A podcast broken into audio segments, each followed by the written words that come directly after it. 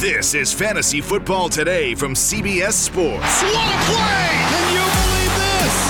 no, I can't. It's time to dominate your fantasy league. Off to the races, and he stays on his feet. This is gonna go the distance. Now, here's some combination of Adam, Dave, Jamie, and Heath.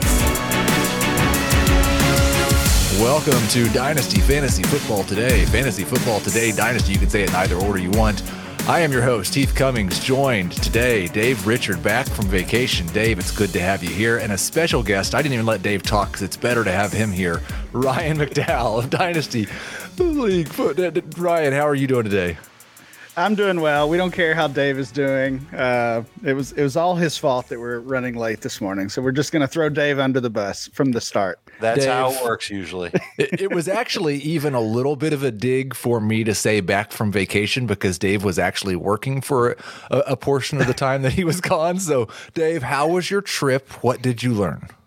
I learned that there's probably going to be only two good players on the Bears for fantasy purposes, maybe another one or two who can be mild contributors. It really will come down to who stays healthy at running back.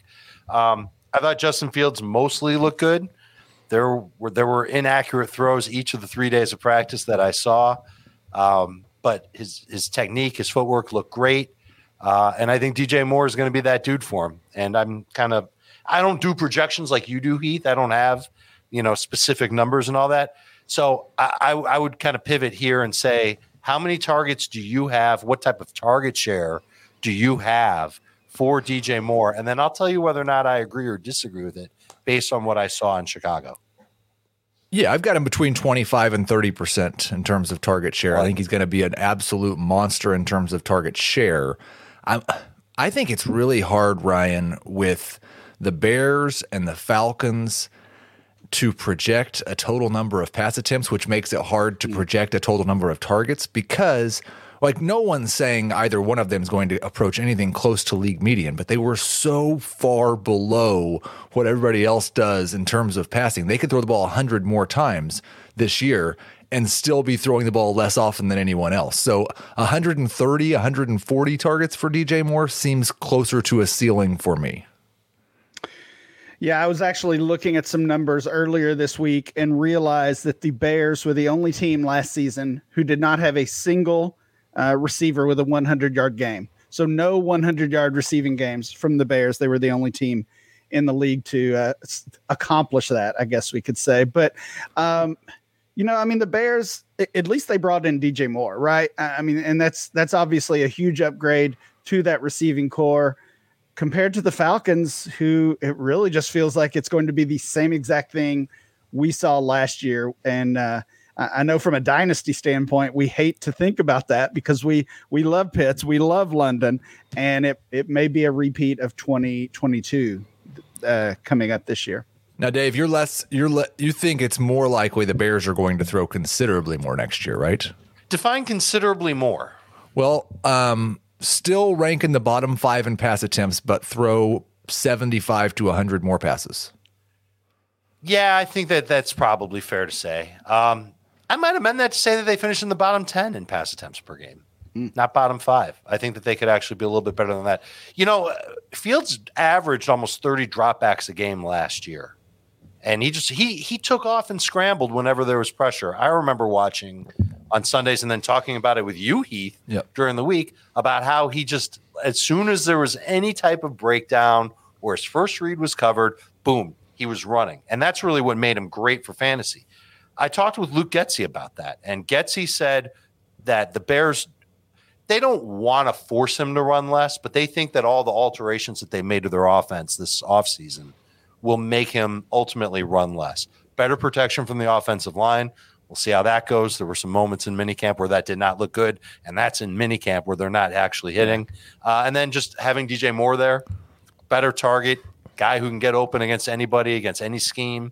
That's going to help him throw more and and scramble less. Really, the difference is scrambling less. They're going to call running plays for him. The dude is the second fastest guy I've ever seen in an NFL practice in my life.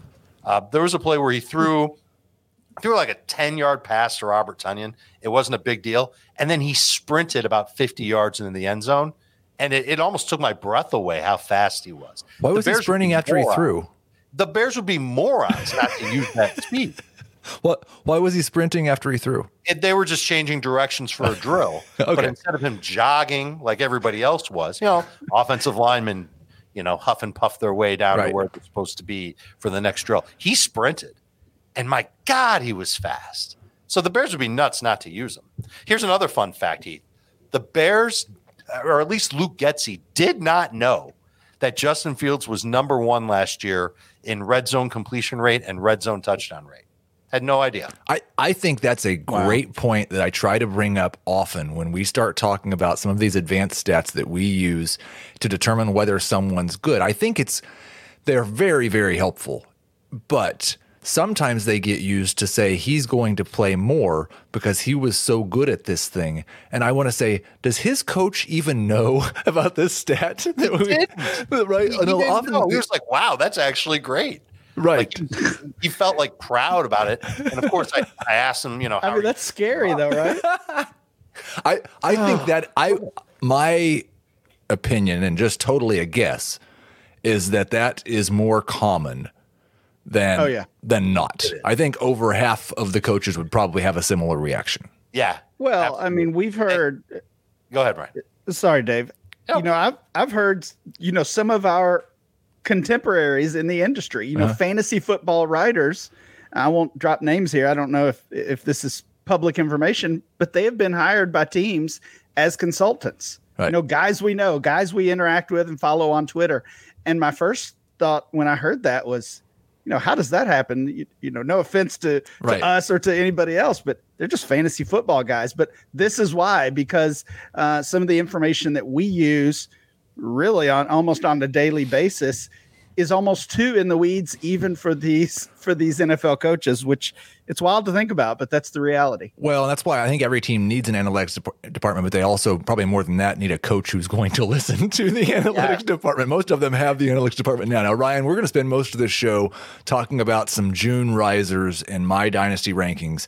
We're going to compare them to the ADP at Dynasty League Football, which I know you have a big part in putting together the data that goes into that with your mock drafts. Can you tell the people just a little bit about Dynasty League Football, about what you guys do over there, which is basically everything for dynasty managers?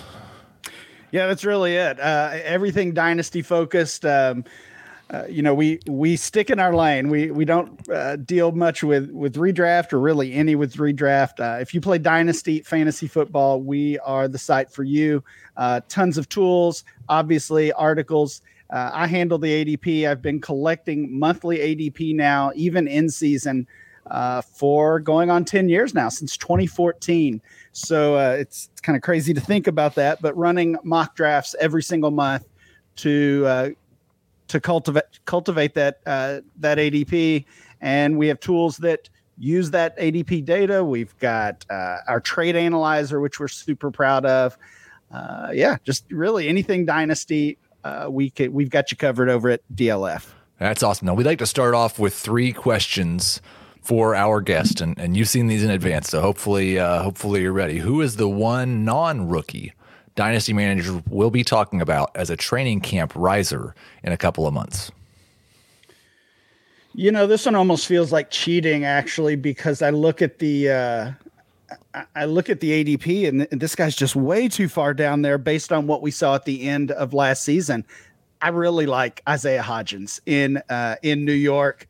Uh, he's wide receiver 88 in our DLF Dynasty ADP right now, 209 overall. You look at the way he ended the season last year for the Giants. He was the wide receiver 20 over the last five weeks of the of the uh, year. Gave us a wide receiver one game, three wide receiver two games, and yeah, they they brought in some competition. Of course, Parris Campbell. They bring back Slayton. Uh, Wan'Dale Robinson is still there, so it's it's crowded. But uh, Hodgins is a different type of receiver than uh, than the rest of those you know slot only guys that they have in in New York. So I really love uh, the the value that Isaiah Hodgins offers right now. And Dave, there's no doubt that he's going to be right if Hodgins emerges from camp as one of the starting wide receivers for the Giants. I also think it's possible that he thought he was coming on with me and Aizer or me and Dan because they're the only two guys who ever talk about Isaiah Hodgins on this show.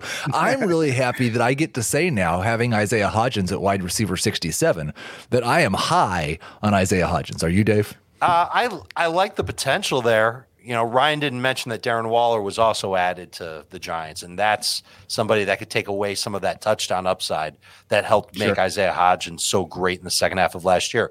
But you look at his profile, and, and I think this is what Ryan was kind of angling toward when he talked about all those other receivers that the Giants brought in that have always been like, or maybe they're kind of stereotyped as slot guys. Hodgins is not that. He's a perimeter receiver. And if they're thin on perimeter receivers, that makes a, a, a golden path for Hodgins to get playing time. And he knows what this offense is supposed to look like. He worked with Daboll in Buffalo, came through in a big way. Uh, I would not be surprised if his ADP goes up. And, and I think that that's a good call. I had five names written down. I really tried to work hard to come up with guys that weren't second year players. And uh, three of them were. Hodgins is a great one. I think he's he's a good. He, I think that's a good call by Ryan. I, I, think Jerry probably has the right answer. I just wrote about this in my running backs rankings update. Like we, the Joe Mixon got that big downgrade because of his offseason, because of the way that the uh, the Bengals talked about him. But if if we get to camp and Joe Mixon gets through camp and everybody realizes, oh wait, he's still the RB one with less competition than he had last year, he's going to be a big riser as well. I think I just bumped him up a little bit in my rankings this week. It seems like every week we get closer. That's one less week that Joe Mixon could get cut or mess this up. Okay, someone starting a new dynasty league tomorrow, Ryan. What is the one rule that you insist on? I'm going to cheat a little bit and assume this is a superflex dynasty okay. league. Uh, hopefully, that's not the rule that we have to go with. But you know, anymore, I'm uh, I'm just locked in on auctions. I want I, I want any new leagues I join to be auction leagues, uh, including future rookie auctions. You know, we we uh, over the years have seen uh, leagues start with an auction, an auction dynasty startup, and then in the years following they go with a rookie draft and that never made sense to me. I, I love rookie auctions as well. I'm uh, doing some of those right now, actually. Uh, so that that would be my rule. It's got to be an auction and auction everything. Well, Dave, Dave is your best friend now. I love it. Uh, I'm a big fan of auctions. I, I wonder how that dynamic could work in Dynasty if you set a cap. Like, what if, what if we had a 500 free agent acquisition budget slash draft budget slash whatever else that you have to stay under over the course of your yeah. time as the manager of your fantasy team. I, yeah. Okay. So I think there's yeah, I think there's a lot of ways to do it in in the leagues, the auction leagues that I run. Um, we essentially have a a, a tiered uh, set of money. So if you're the you know if you're the worst team in the league and you would earn what would typically be called the 101, you get this set amount of money. I think it's three hundred dollars or something like that, and it tiers down. So if you're if you win the league, you're getting a hundred bucks to spend on those those incoming rookies. So that's how we do it. Um, yeah, that, that's how it goes in in our leagues. And then, you know, if you've got your 101, your 201, and your 301, that stacks. If you want to spread that out to get as many rookies as you as you can. Go for it. If you right. want to spend it all on Bijan Robinson, obviously you can do that as well. Okay, so if I, what about just trying to keep it a little bit simpler than that, Ryan, and saying sure. you've got five hundred bucks to spend any way you want on your dynasty team, from the startup to the you know week eighteen of the regular season. Yeah, you have to stay under five hundred if I win the league, but my cap is at four ninety nine, I only have one dollar to spend in the rookie only draft unless I mm. cut some guys. Mm-hmm. Does does that sound fun? Does that sound I, challenging? Is that tough for? I'm in I'm in one like that, except we've got about a four month period in the off season where the cap doesn't apply. So you have to get back under by a certain point, but it mm. doesn't apply during the rookie draft. So you can make all your rookie picks, you can go over the cap, and then when we get to, to August, there is a period where everybody has to cut, and then there's a, a free, the free agent portion where people get to try to add the players that the, the good teams could no longer hold on to. Question number three here, Ryan. Who is the one rookie the fantasy community is still too low on? I'm like Dave on the earlier question. I, have had trouble narrowing it down to just one. I've got five names written down. Uh, if, if I am picking one, I'm going to go with with our guy out west for the Rams, Puka Nacua. Uh, seems like a lot of talk about him as uh, everyone's favorite sleeper. But you check the ADP, he's still going 47 overall in Superflex rookie drafts held on my fantasy league. So basic, basically, he's a late fourth rounder. I would consider him two rounds earlier than that in that late second, early third round range. Uh, really love the opportunity he's going to have out there. And really, for him, it's going to come down to being able to stay healthy and stay on the field. That is an excellent transition, Ryan. You are a pros pro. We'll move into the news and notes. And for that portion, Dave sent me an article from ESPN with notes on one surprise from the offseason workouts on each team. Now, some of these guys aren't surprising names, some of them are very surprising names. Um, I won't mention which one, but one maybe that I hadn't even heard of before today. But Puka did make that list, Dave, from the Los Angeles Rams. And it sounds like he has a the potential possibility by the end of the year to possibly be the number two in that offense behind Cooper Kupp. How do you like him compared to Van Jefferson, compared to Tutu Atwell, who we heard yesterday will have some sort of role on the team? Is there a chance that like with the the weakness of this receiving corps behind Cooper Kupp that he could really like become a difference maker this year? I don't know about a difference maker, Heath, but someone that could be a contributor along the lines of 10 to 13 PPR points per week. That'd be great. With some down weeks, you know, he'll have some three for 30 type games. I, I, I could see that happening because there's an opportunity there, and it sounds like he's developing at a faster rate than your typical rookie wide receiver, specifically one that was drafted where he was drafted. He's a name to keep an eye on for sure. 6'1, 206 pounds, um, you know, decent hand size decent wingspan, not necessarily someone who's just going to like dominate with his size. Right. And I don't know a whole lot else about him. This is one of the guys that kind of slipped through the cracks for me. Right. But but we do know that the Rams. Um, look, I I think that Sean McVay is a pretty good evaluator. You're going to laugh at me for saying this, but a good evaluator of wide receiver talent. And yes, they got Allen Robinson, and he was a total dud last year. And Van Jefferson um, and Tutu Atwell. Yeah, and Van, I thought Jefferson was a good prospect coming out. Right. He just hasn't really taken that next step. Opportunity could play a role. Remember, Robert Woods was a nobody until he got to the Rams. Cooper Kupp was a nobody until the Rams drafted him. Um, it, it, he's right. Luke is in the right place, Heath. Right. Yeah, I think so. So the, the second name here, Ryan, we'll go to you for this one. It's it's a more prominent name, maybe a first round pick in a lot of rookie drafts that are one QB. De'Von Achane impressing at Dolphins camp and uh, may not be long before he has a prominent role, according to this article. Yeah, I think that's the expectation for dynasty leaguers is that Achane does have a prominent role in that offense really right away. And you know, there's a lot of backs there in Miami. They had they had four uh, four guys last year, all were free agents, and they brought them all back. Of course, Raheem Mostert and Jeff Wilson, the ones we care the most about. But um, I, I, don't think it's it, it, would be a stretch to say Achane is the most talented uh, mm-hmm. of that group, or the certainly the one with the most upside at this point in their respective careers. Uh, I mean, the question for him is is still going to be that size. Probably something that he you know has talked about during his entire career, unless he uh, totally makes us forget how how little he is. Um, I don't think we're ever going to see him as as the lead guy, the primary ball carrier. That's that's pretty obvious, I think. Uh, but that doesn't mean he can't have a role and, and a, a, really good role for Miami and for fantasy teams. Okay, Dave, we do have to move through these quicker. So I'm just going to ask you on, on this one, and we'll move to the next one. Yeah. Isaiah Pacheco, De'Von Achane, Brian Robinson rank them in dynasty? Oh gosh, uh, I think I'd have to take. I think the way you listed them is the way I would take them: Pacheco, uh, Achane, and Robinson. That's a that's a good guess because I I listed them in the way that I had them ranked, so we're all in agreement there. Dave Treylon Burks getting more and more positive buzz. Ryan Tannehill was talking about how much different he looked. Burks has actually said that he is in better shape than he was last offseason. We remember he battled I, both conditioning and asthma stuff, it sounded like, but he is on the right track. And this is a guy I'm a lot higher on than the consensus ranking. I've got him at wide receiver 15. He's wide receiver 27 in consensus rankings. I'm not sure where he is in ADP, Ryan. You can tell us that after this. Um, but I I think what he did at Arkansas, just dominating targets and yards and touchdowns on a run first team with a bad pass attack, he could do this year for the Titans.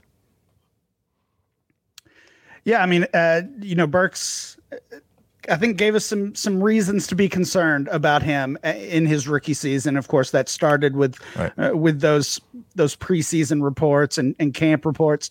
Uh, his value has not has not uh, wavered at all, really, though. You look at our current ADP at DLF, wide receiver 23, 44 overall. That's in one quarterback league. Mm-hmm. So uh, basically going to cost you a fourth rounder, maybe a fifth rounder in a dynasty startup right now. Still pretty expensive. I mean, he's right. going ahead of Jordan Addison, ahead of Terry McLaurin and Calvin Ridley, and uh, a, a, lot of, uh, you know, a lot of talented players. So, uh, dynasty managers are, are certainly still holding Burks in, in high regard with with a lot of expectations. Did you hear any names there, Dave, that you would rather have over Treylon Burks in Dynasty?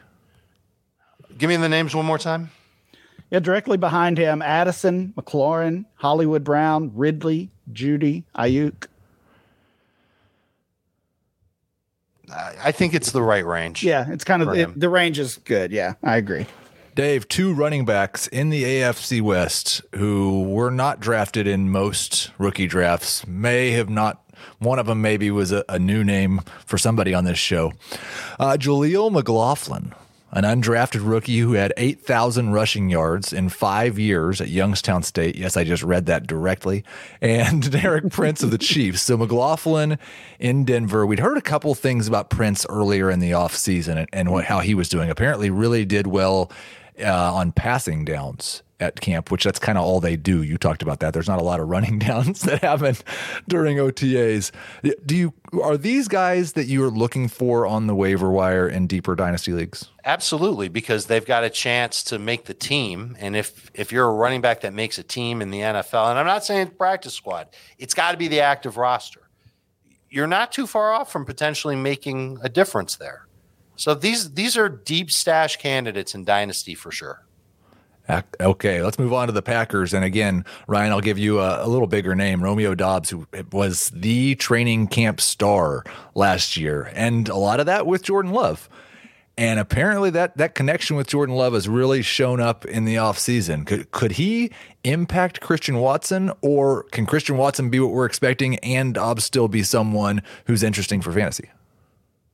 Yeah, I think I think they can coexist pretty well. Um, I, I, love Christian Watson. We've seen his value climb dramatically, while Doubs is, has kind of held steady or or really gone the other way, uh, probably as a result of obviously Aaron Rodgers leaving, but also Watson's ascension.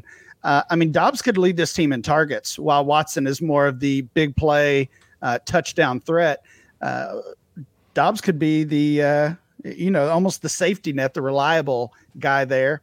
I, I think he's a he's a great target late in drafts. Outstanding. Dave, another wide receiver you'll find late in drafts. You can even find him late in rookie drafts because of how much trouble he had staying healthy at Stanford. Michael Wilson apparently impressing at OTAs. And it, again, it's easier to stay healthy when nobody's tackling you. Hopefully, he can stay healthy in the season. But the guys that are in front of him, Greg Dortch, Rondale Moore, obviously some real concerns about the Marquise Brown's had his own injury concerns. Is there a possibility that an opportunity opens up for Michael Wilson this year? And do you think long term he could have some staying power as maybe a number three fantasy wide receiver? Yes, and yes, because I think this is going to be a lost year for the Cardinals. I don't think yeah. that's saying anything exciting. And like Isaiah Hodgins, who we talked about earlier in the show, this is a perimeter receiver, not somebody who's better known for working in the slot they need some size in that offense. They've got Trey McBride. Uh, I'm not expecting Zach Ertz to play again for Arizona, so I'm not counting him. Wilson's a big dude, and so if they if they can use him as a as a you know chain moving third down type of target, red zone type of target, that's somebody that can get some decent numbers this year. And as this offense kind of tilts toward the future, maybe eventually a new quarterback, certainly more help along the line uh, on the O line and just in general in this offense. Wilson can be a factor. He can be a contributor for them. I'd I, take him ahead of those undrafted running backs that we talked about. Oh yeah, and I, and I think yeah. he should go in the in the in the early third in in rookie drafts. I don't know where where where he's been going, Ryan. Maybe late third or fourth, but um, I, I think I think it's justifiable to take him in the early third. Yeah, I mean he's he's a third rounder, and because Yeah. he was not necessarily um, one of those players that we we were really into pre-draft, uh, that's why he's still, you know, that's why he's still available in the late third or in the fourth round of rookie drafts. But uh, you're absolutely right. We have to factor in the draft capital and the opportunity that he's going to have there in Arizona. Okay, we're going to talk some higher profile guys next when we get to my June risers and talk about what they look like in D- by DLF ADP. Did you know that while over 60% of Americans dream of starting their own business, less than 20% of them take the first step? The reason? Building a business is tough. Tailor Brands is simplifying the business journey. From launching and managing to growing your business, Tailor Brands isn't just another tool, it's your online business partner from launch to success. With Tailor Brands, building your dream business becomes an effortless experience. Their comprehensive platform guides you through every step, ensuring you have everything you need in one place. From LLC formation to bookkeeping, invoicing to acquiring licenses and permits, and even setting up your bank account. Tailor Brands handles it all seamlessly. And our listeners will receive 35% off Tailor Brands LLC formation plans using our link, tailorbrands.com slash CBS Sports. That's T A I L O R B R A N D S dot com slash CBS Sports. So start your business journey today with Tailor Brands. MTV's official Challenge podcast is back for another season. And so are we. I'm Tori Deal. And I'm Aneesa Ferreira. The wait is over, guys. All Stars 4 is finally here. And this season takes it to a whole new level. Old school legends, modern power players, and ex lovers are all competing in Cape Town, South Africa for the prize of $300,000. And we're going to be right here along with you fans, covering every episode on the podcast. Listen to MTV's official Challenge podcast wherever you get your podcasts. Okay, I've got six guys here, Ryan, who were risers in my June rankings update. I just kind of want to talk about first off the the reason why they're rising for me, where where you guys show they are in terms of ADP, and then uh, we we can discuss if there's. I think there's only a couple really where there's a, there's a bigger gap. And one of them, like there was a gap of three spots, which at quarterback is is kind of a big deal. CJ Stroud, I had him at QB 13. He's at QB 11 now. I it was a pretty good reminder for me with the way that the Houston Texans were raving about him at camp that this guy's a really good passer. Like I, I think maybe we focused so much on the fact that no, he's not really that mobile. He's not going to run that much. That we forgot about that he was a prolific passer in college. There, there's a window here that he has a Justin Herbert type entry into the NFL or becomes a 4,500 yard passer on a regular basis. Where's he at on terms of uh, ADP on your site, and, and and what do you think about it? Yeah, I really like Stroud as well. Uh, he does seem it seems like he's gotten lost a little bit in, in the the Bryce Young and the Anthony Richardson uh, talk that Stroud has almost become an afterthought. But if you've got that, uh, you know, that middle uh, mid round uh, first round pick in a in a super flex league, you're happy to get CJ Stroud because he is in that low end quarterback one range. Currently at DLF, he's the quarterback 14. I believe you said you had him at 11 moving up. So, you know, looking at the names ahead of him, Bryce Young, Kyler Murray, maybe maybe that's a guy that you've moved him ahead of potentially. Right. Dak Prescott is there at, at quarterback 11. So um, you see some guys in that back end quarterback one range where it wouldn't take much from from CJ Stroud or, or you know really honestly Bryce Young either to bump those young guys ahead of the veterans who we we suddenly have some questions about. So, so Dave, I, I can pretty well tell you without even looking at it. I do have it up here, but I, I can pretty well tell you the three names that are going to be. I would guess it's Bryce Young, it's Dak Prescott, and it's Deshaun Watson are the three guys that are ahead of him by ADP that are behind him in my rankings. Can you see a path to him being better than those three guys? And, and how are you feeling about Stroud as he heads into his first training camp? I can see him being better than the veterans for sure. Um, I, I he was my favorite quarterback in the draft um, as a prospect. I thought he was the best thrower. Um, loved how he handled pressure, and reading about him throwing with accuracy in minicamp, it's it, it you know felt good. You know, a little bias there from me. We'll see if it holds up when the when the practices are live though. I should clarify. I said Bryce Young. I meant Kyler Murray. I just I saw this tiny. I little was guy, wondering Saw what- this tiny little guy running was around, and I I got the names mixed up. Yeah, I you know it wouldn't surprise me if he went ahead of Kyler Murray too, just because Kyler's future is uncertain. Again, lost year for Arizona. What, what at what point does he come back and play for the Cardinals this year? Right. And I think that's the other side of it, especially in a super flex league. I'm pretty certain CJ Stroud's going to be starting for the next three years. Dak Prescott's at the age where there could be a drop off. Uh, like for he might be this good for the next ten years, as some quarterbacks have been lately, or he could start to show signs of age anytime in the next three years. Um, Kyler Murray, there's a real question about what his next two to three years look like, as he, especially this year. He, we we don't know how much he's going to play, and then Deshaun Watson nobody talks about this, Ryan. Everybody's just we're going to pretend like it didn't happen. But he was one of the worst quarterbacks in the NFL last year. What if he's just not what he was in 2018, 2019, 2020? Yeah, we, I mean, we really, I wouldn't say we are forgetting that. Uh, it's hard to forget, unfortunately, but uh, I think we're certainly as a as a community kind of excusing what we saw on the back half of uh, of last season and and assuming that that was just all rust uh, showing on the field. You know, I'm, I mean, I'm still somewhat confident that that he bounces back, not necessarily to to top five status as as he previously was, but certainly better than than what we saw last year. But um, you know, would it would it totally shock me if if that's the new Deshaun Watson and uh, he, he's just not a quarterback one anymore? I, I guess it wouldn't. Very fair comment from Kevin. Nobody talks about this equals a thing everyone talks about. May, maybe I just did that. Let's move on to the uh, running back risers. One of these I feel like it's obvious, but I think we should at least talk about it with Ryan. Alexander Mattison was my RB 46, is now RB 28. Huge increase, obviously. He's going to be the starting running back at the beginning of this year, at least. I don't know how much of a feature back he's been. Ryan, I've been talking since it happened, if I can get a first round pick for Alexander Mattison, and everybody says, well, you can't do that. Well, people are um, in some leagues. If I can get a first round pick absolutely for him, I'm doing it quickly. But he's also one of the biggest winners of the summer. Where's where's ADP at on him, and where are you at on him?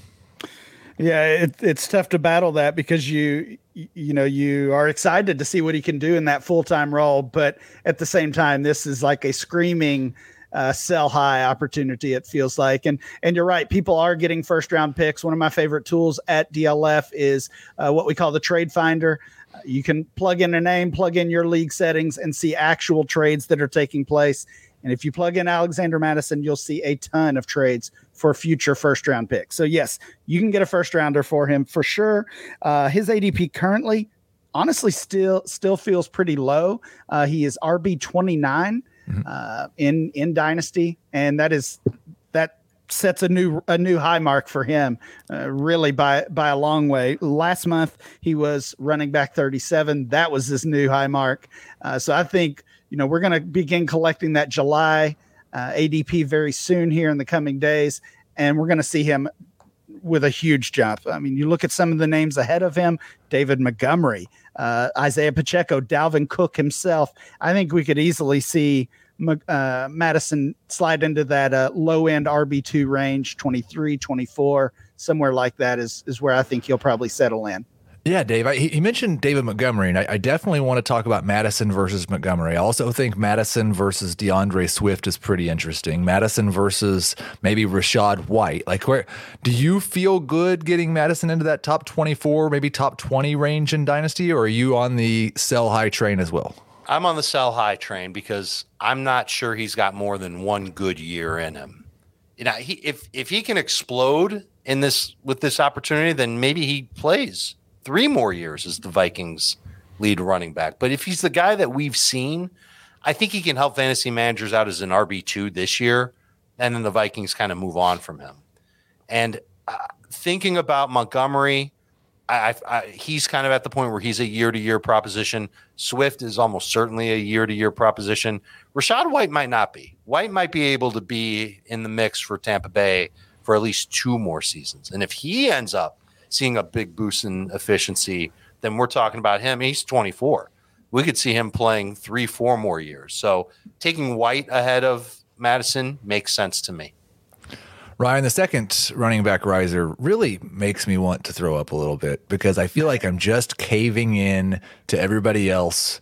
And I, I, I do think it's getting more and more likely that he's going to have more work than what I was expecting this year. But Rhamondre Stevenson, I had him at RB 19. I've moved him up to RB 14, a, a borderline number one running back now. I don't like trusting Bill Belichick to do the same thing with his running backs he did the year before. Yes, that's part of it. I also think that there are things. Um, Jacob Gibbs had a had a Twitter thread yesterday or the day before about Stevenson in short yardage and inside the five, and he was bad last yeah. year. Um, you look at Stevenson, depending, and this is one pass catching. Like if you talk to the yards per route run crowd, Rhamondre Stevenson was an, was awesome as a pass catcher. You look at the yards per target, he was one of the worst in the NFL. The the difference in my mind between those two things is target per route run. And I think it run that matters a lot at wide receiver and tight end because those guys earn targets it seems to me that running back targets are generally more schemed up or quarterback dependent, and they've changed their offensive coordinator. So I, am concerned he doesn't have near as many targets as he did last year either.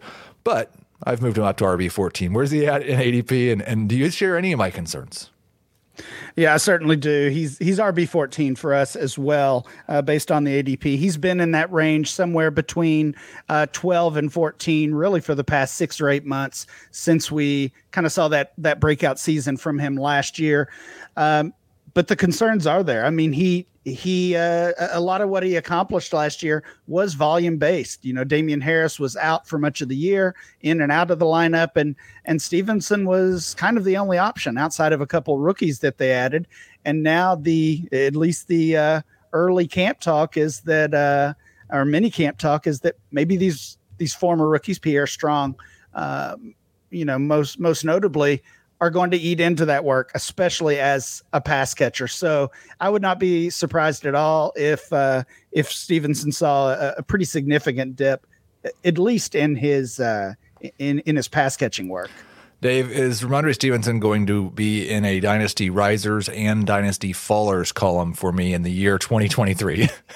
Yes. Yes, you, you will be. I, I, I agree. You just know that the Patriots want to use multiple running backs.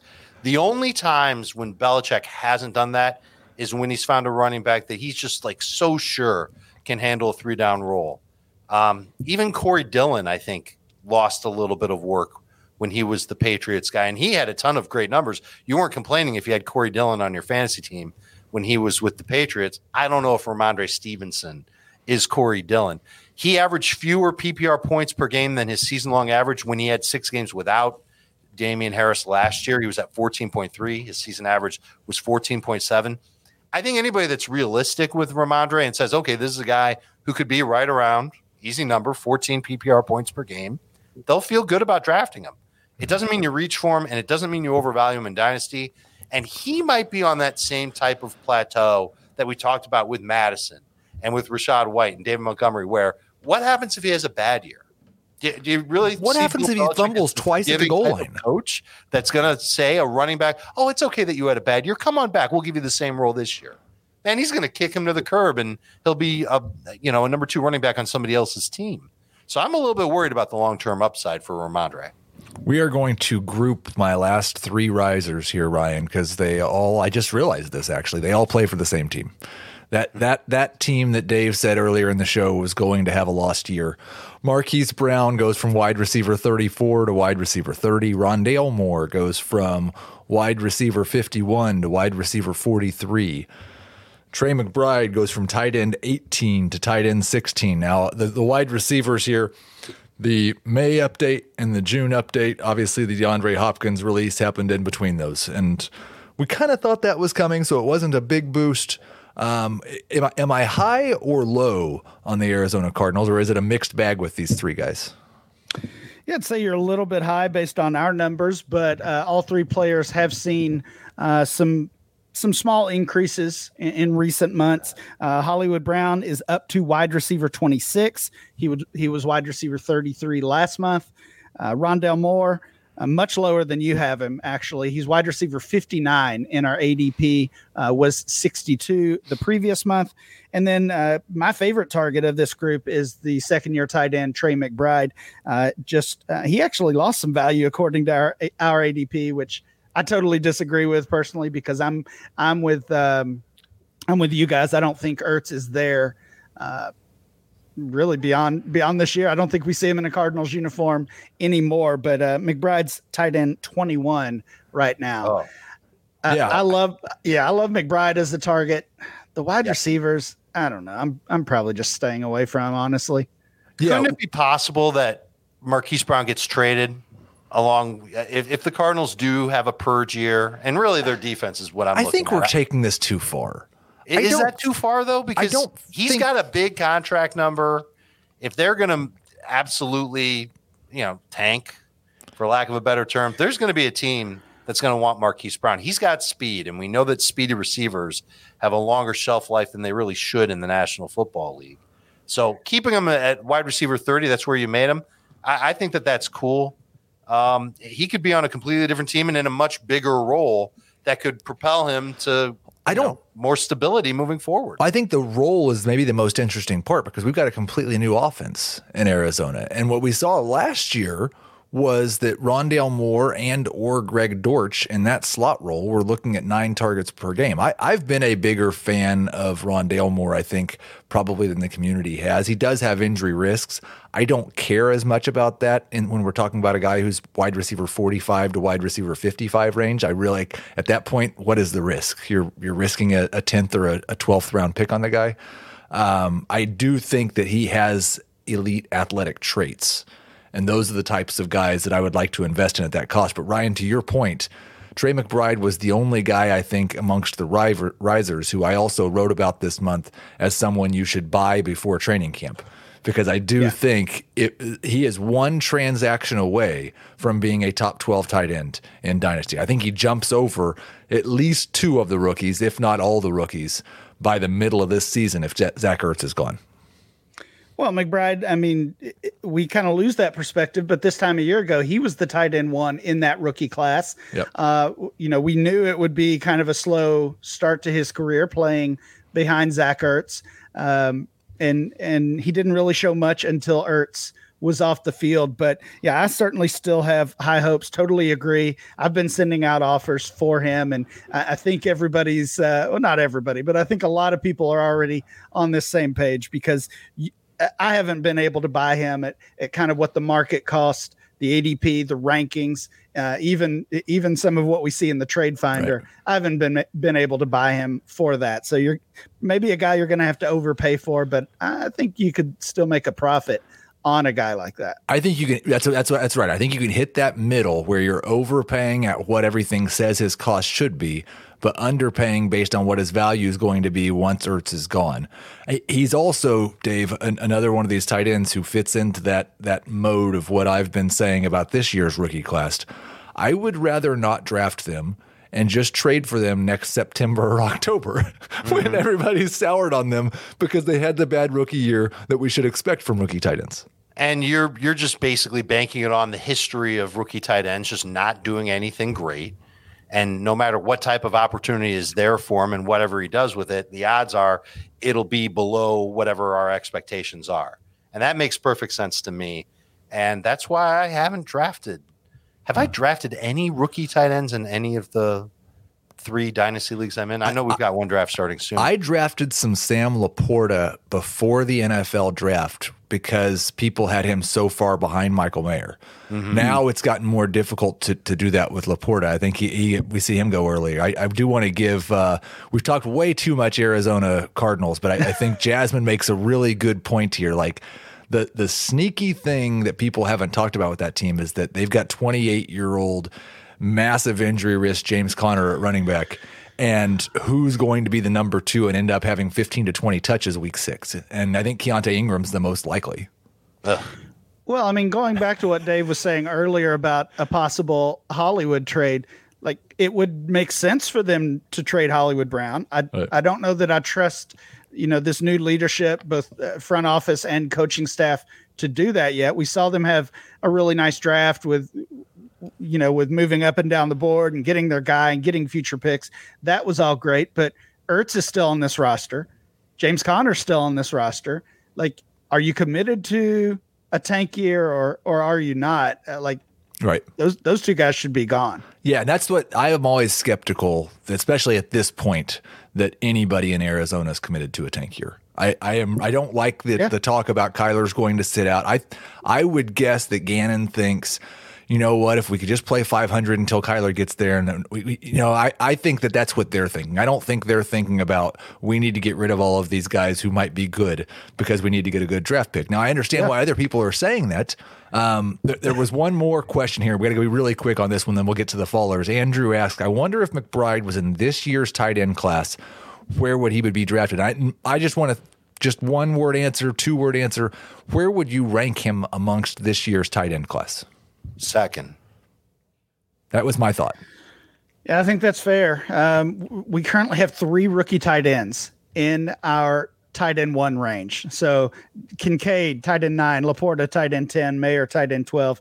I, I think uh, I, I think McBride would certainly be in that group. That was way more than one word. Sorry. I think se- I think second's a good guess, but yeah, it, you're you're right. It's difficult. Let's take a quick break and then we'll get to my June fallers.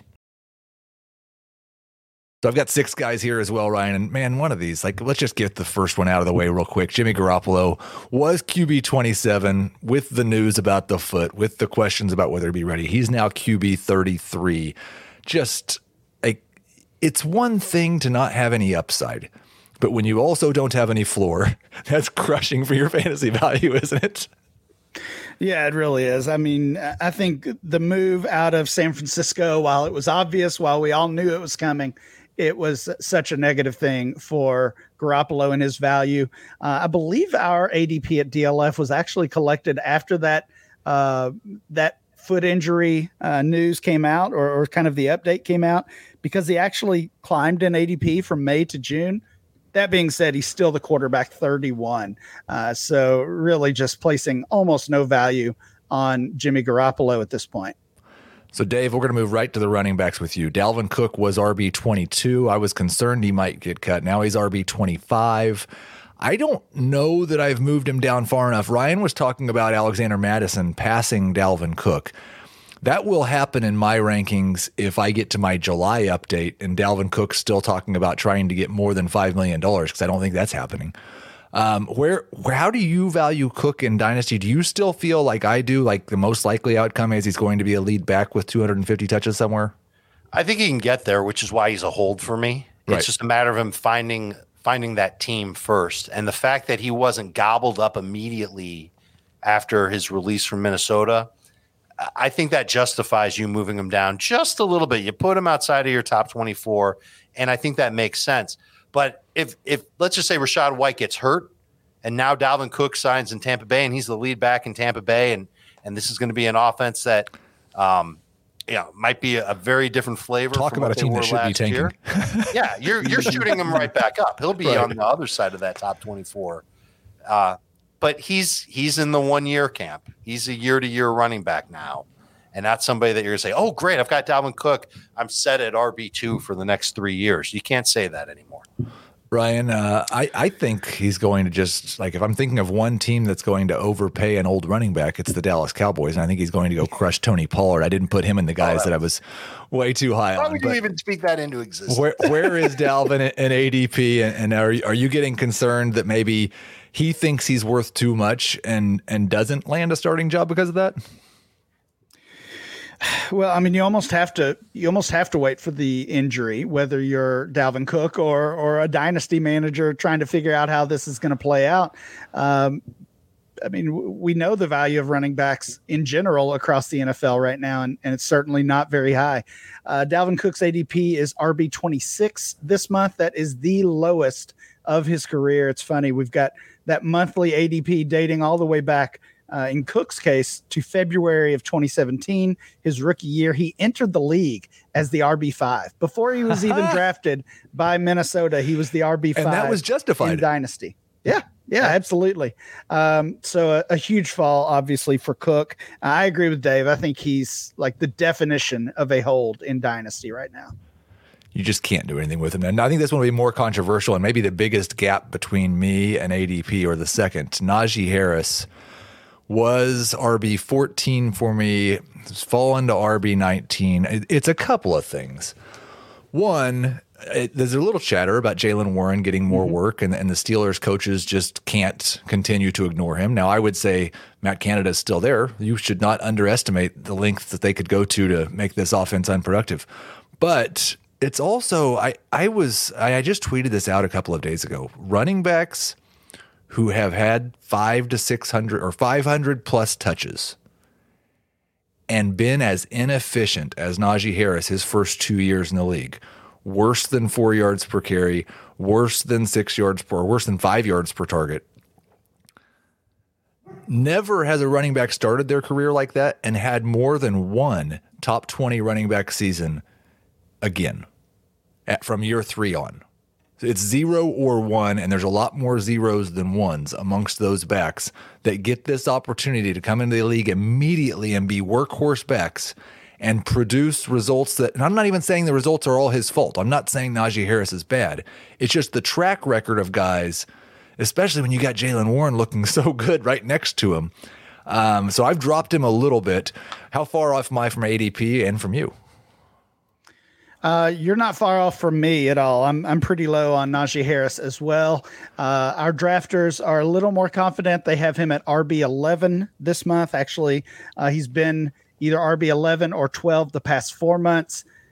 I, am totally with you though, Heath. I, I'm worried about this guy. You know, he came into the league as an older prospect. This time one year ago, you look at the the ADP history at DLF. He was a top five overall player and the RB2 and just like flashing lights looked like uh, uh, you know a fraud at that value and I couldn't believe people were spending first round picks on this guy but it continued to happen over and over. So, you know, he's he's a fine player to have on your roster if he's your second or third option. If he's my RB1, I'm I'm very worried.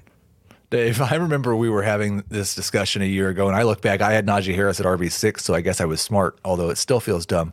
But the the the debate between three players for who should be RB four, and it was Najee Harris versus Javonte Williams versus D'Andre Swift, which is why oh, I say no. if you're not competing this year, you shouldn't have any running backs on your roster because we have no idea who's going to be yeah. good in two years. It, it could certainly come down to that. Would you? Ryan Heath, would you guys agree that this is a make or break year for Najee? I, if last year wasn't. Well, I don't think last yeah, year. I, I, don't think last year necessarily broke, and he finished strong last year. And maybe the coaching staff, maybe after their rookie year, they gave him a pass because he was a rookie and the offensive line was really terrible, and Roethlisberger was the quarterback, and so they turned the page. And maybe they gave him a pass last year because of the foot injury, and that seemed to really limit him through maybe the first half of the year, maybe a little bit more than that. He did average more than 15 PPR points per game in his last five. I think if he can't get the job done this year and the coaching staff starts thinking more about Jaylen Warren taking work away from him, because Warren he's fast and he's he's a decent pass catcher and you know a guy that can work the edges of an offense. Don't know if he's really good enough to handle the wear and tear between the tackles.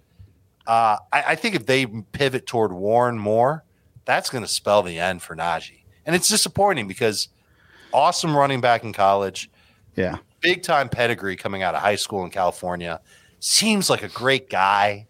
Um, amazing story, but mm-hmm. just could not get the job done in the NFL. Yeah, if I've got Najee on my dynasty team, I'm I'm worried. I'm going to try and come up with a contingency plan for him starting this year. Heath, I think you're totally right having him where you've got him at RB 19. Would would either of you take just a first straight up random first 2024 for Najee Harris? I think it depends on my situation. Yeah. If, if, I had decent running back depth where I could look at my squad and say, okay, I'd be fine without Najee. Maybe if I had another running back that w- would be slotted ahead of Najee anyway. Oh, see, I was thinking what, I was thinking what you're going to say is if you're if you're contending this year, you would not, but if you're not contending, you would. No, I'm saying if if Najee isn't my like if I've got Najee and Tony Pollard, mm-hmm. and you're offering me a one for Najee, I think I'm taking it. I think I am as well. And if I am contending, like I'll trade Najee Harris for Derrick Henry in a second. Uh, yeah. I, you know, I, I would rather have something like that. Um, just kind of back to the the better running back this year, right. right? Because Uh, you, uh, we can't say for certain if, if this if we're saying that this is a make or break year for Najee, he could make it this year. So Well, you're even think about- that chance of him mm-hmm. being a long term winner to get the one year winner in Derrick Henry. and even think about which of those guys is more likely to be a starter in 2024.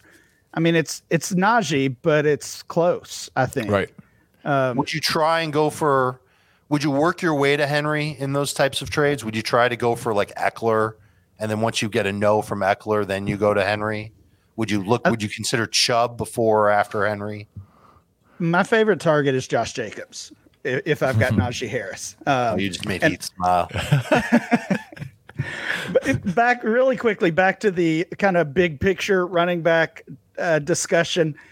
The top 12 running backs this time one year ago Jonathan Taylor, Najee Harris was two, McCaffrey, Javonte, Swift, Hall, Ekeler, Barkley. And then it, it finishes up with Mixon, Chubb, Dalvin Cook, Alvin Kamara. Like I said, if, if you're not competing this year, do not roster running backs at all. Go get more wide receivers, quarterbacks, anything, draft picks, not running backs. So we're going to, a couple of these guys will gloss, gloss over. George Pickens was wide receiver 22. He's now wide receiver 27. He's probably going to be in the wide receiver 30 range. I just can't get excited about George Pickens until he shows me he can do something besides run deep. Yeah. Here, here's all I want to add about George Pickens' Yeah. value. Again, we collect this ADP throughout the year, even during the regular season. In December, George Pickens was the 34th overall player in our in our ADP. Right now, he's wide receiver 34. So, uh, big big fall over the past uh, six months for Pickens. You know Okay. what? That disconnect that I talked about earlier in the show with Getsy and the red zone passing numbers for Chicago. I think there's there's a similar disconnect here between the fantasy world, which looks at all the metrics that say that George Pickens isn't a great player, and the coaches in Pittsburgh, which seem to be lauding Pickens. Well, then they should have him do something besides run a go route. Right. Well, but you know something, he if you're really good at running a go route or uh-huh. even a stop route and winning contested catches, that's a damn good trait, and that's going to earn you targets. Oh yeah, he can he can do that I'm- over and over. It'll get him five or six targets a game. I'm going to go to the George Pickens manager in my leagues, and I'm going to see how excited they are about him. And if they're not excited about him, I'm going to see if I can get him on the cheap. So the last one here, last one. I, I did move Dalton Kincaid from. I didn't have any followers. I moved him from tight end nine to tight end ten. His ADP is tight end nine. That doesn't really matter. Just be patient with him. Don't spend what you spent on Dalton Kincaid and then go trade him next year because he didn't perform as a rookie. Because I don't really expect he's going to. Tyreek Hill was my wide receiver eight. He has fallen to wide receiver 14. And yes, it was just a reminder it, the things that have happened with Tyreek Hill throughout his career and incidents off the field, more recently slapping a man on a boat that was not his. Um, but also has talked about how he, and I'd kind of ignored this, but he doesn't plan on playing past this contract. And he is 29 and it, with a game built so much on speed. Um, I, I think I was looking at him as a little more safe of an asset than he really is, Ryan. Where, where's the community at on him? Where are you at? Yeah, again, this is another one where our our, data was kind of caught in between uh, uh, that news. Tyreek Hill was actually a riser uh, in, June based on our ADP, uh, which I, I didn't get even before the latest uh, incident. Uh, was was up to wide receiver eight ahead of Olave, ahead of fellow 29 year old uh, Stefon Diggs, ahead of Tee Higgins and DeVonta Smith and Cooper Kupp. I- I think he's more in that mid range wide receiver two you know, if he's wide receiver 15, 16, 17, that's where I, I would value him. That's where Davante Adams is. Um, a- and, the off field, you know, the boat incident just uh, again kind of reminds us that this guy's given us some reasons to be uh, to be worried about his value over the years. Well, and and if it's can be like you don't even have to make a character judgment, Dave, that you think that he's now more likely to have a problem in the future. It's just that if he does, like Deshaun Watson, I would say also, if there is a problem in the future, once you've already got that first strike with the NFL, the second punishment's going to be more severe. Sure. But I also wonder if that has a domino effect that makes him want to play longer Remember, he once said that he wanted to wrap up his career by the time he was 30. Well, if, if he misses a portion of a season and maybe he feels like his name got dragged through the mud, he might want to try and redeem himself a little bit and play Right. a little bit longer. And he has he slowed down? Slow? No, not at all. Sloan. He's he's he's not Sloan. No, he has not slowed or slowed down uh, since he's been in the league. I think this dude could play till he was like 36 if he wanted to. I So think if, that, if someone in my league is getting nervous about Tyreek Hill, I am happy to make a move to try and acquire him. I think I could talk to you guys until he's 36 about Dynasty Fantasy Football, but we are out of time. Ryan, thank you so much for joining us. Everybody go follow him on Twitter at RyanMC23. Go check out Dynasty League Football and come check us back out next Tuesday. We'll talk to you next Tuesday.